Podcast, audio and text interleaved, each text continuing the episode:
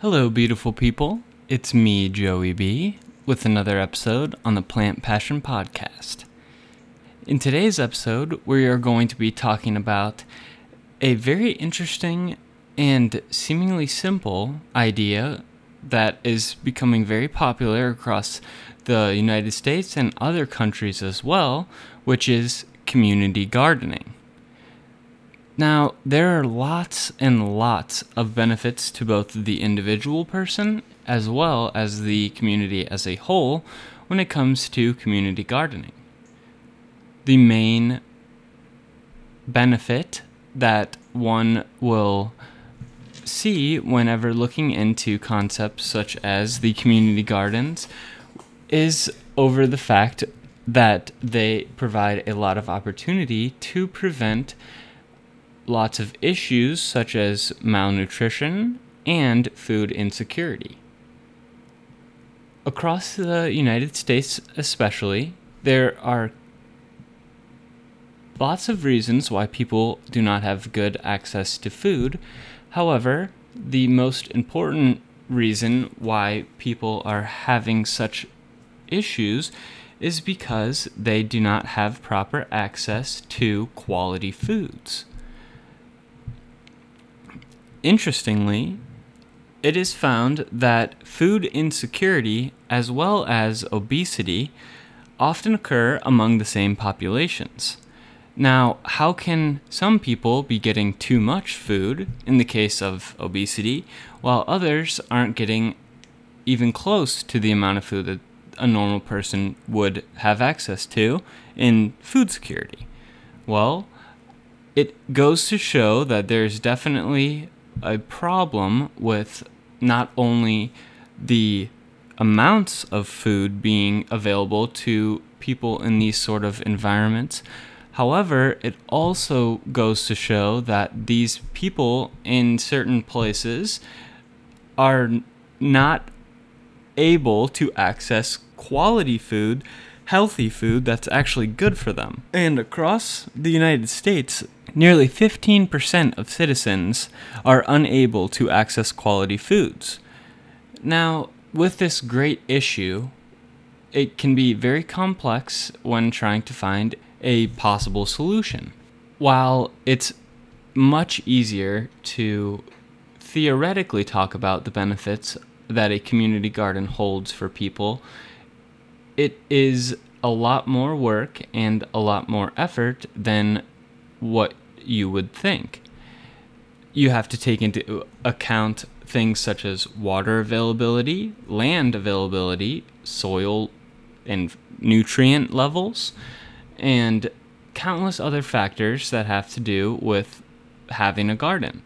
However, there are plenty of places that I'm sure all of us can think of where a community garden kind of just makes sense. For example, lots of students, such as college students, sometimes don't always have the best health options available and might not make the best food choices that they probably should be.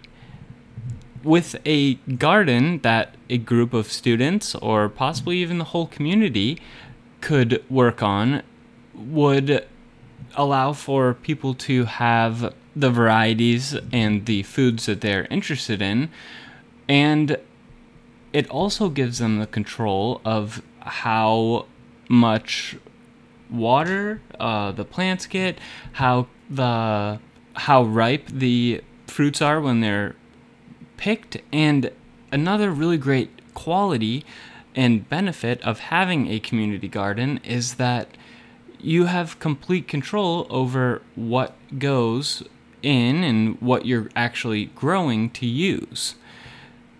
This is a big deal because in a perfect world, a group of people all living in a single community or in even in a single household could rely on their garden for the majority of foods that they need, especially nutritious foods.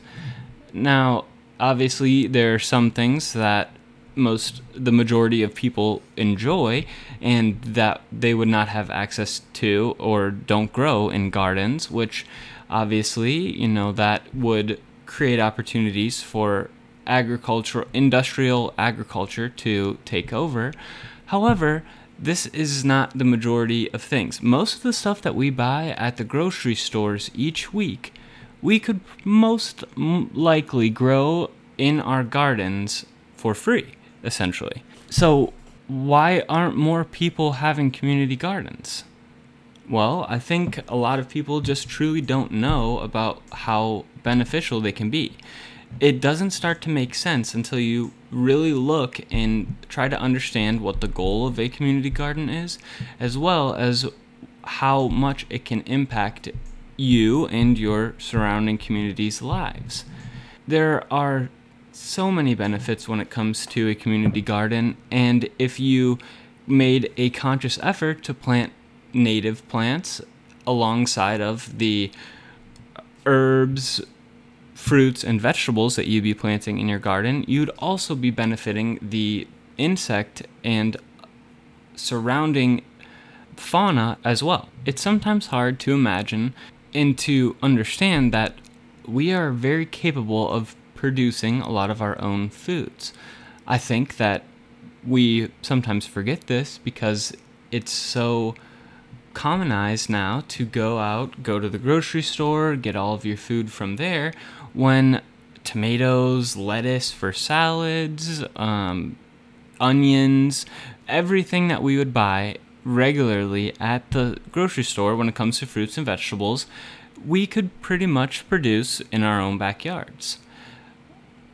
This ensures that we have access to good, healthy, organic, maybe if you choose to do organic growing, you have access to foods of that nature.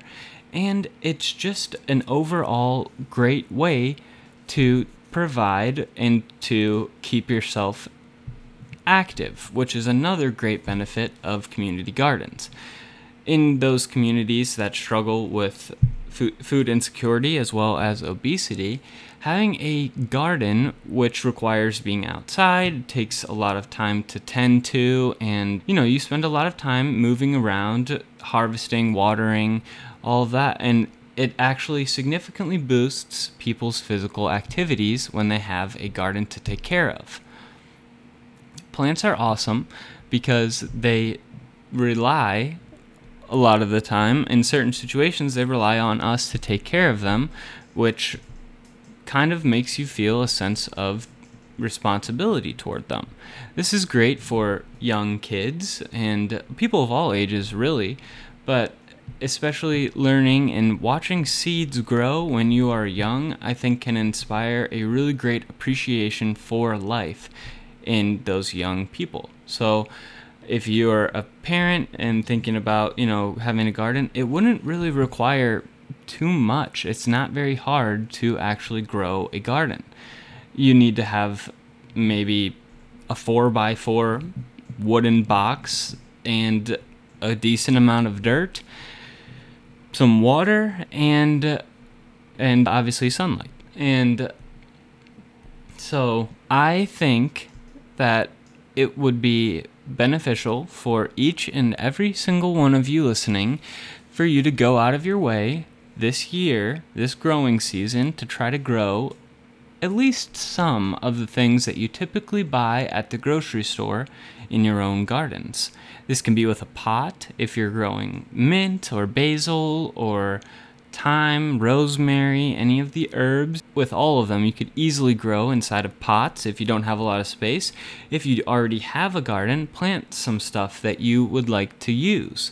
Obviously, you know, you have to wait till the summertime before you get a lot of your harvest and things like that, which you can work around in the future as you learn to do this more, but just give it a try for this year. See if you can make yourself food. And I would love to hear about it if you actually give it a try. And I would love to hear what you guys are growing in your gardens this year. I'm trying out a whole bunch of new varieties of plants that I have never tried before, such as amaranth. I have some corn variety, japonica striped corn variety that I'm going to try.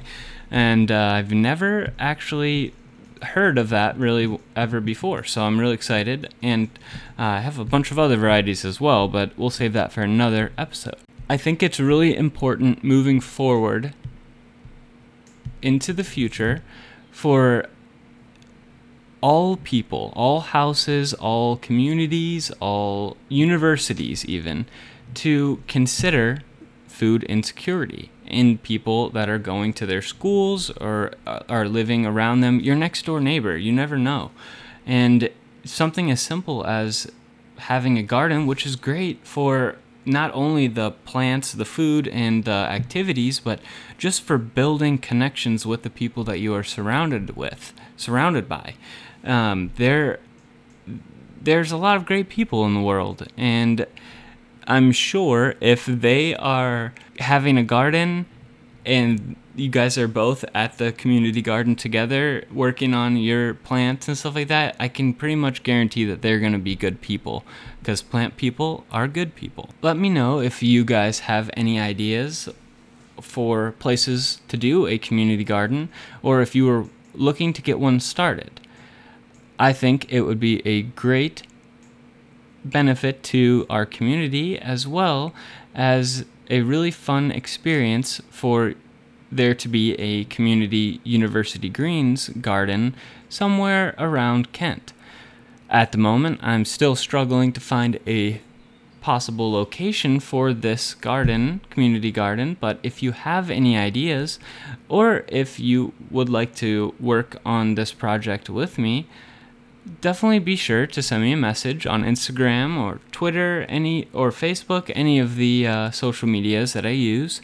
And I really appreciate all of you guys listening to this episode.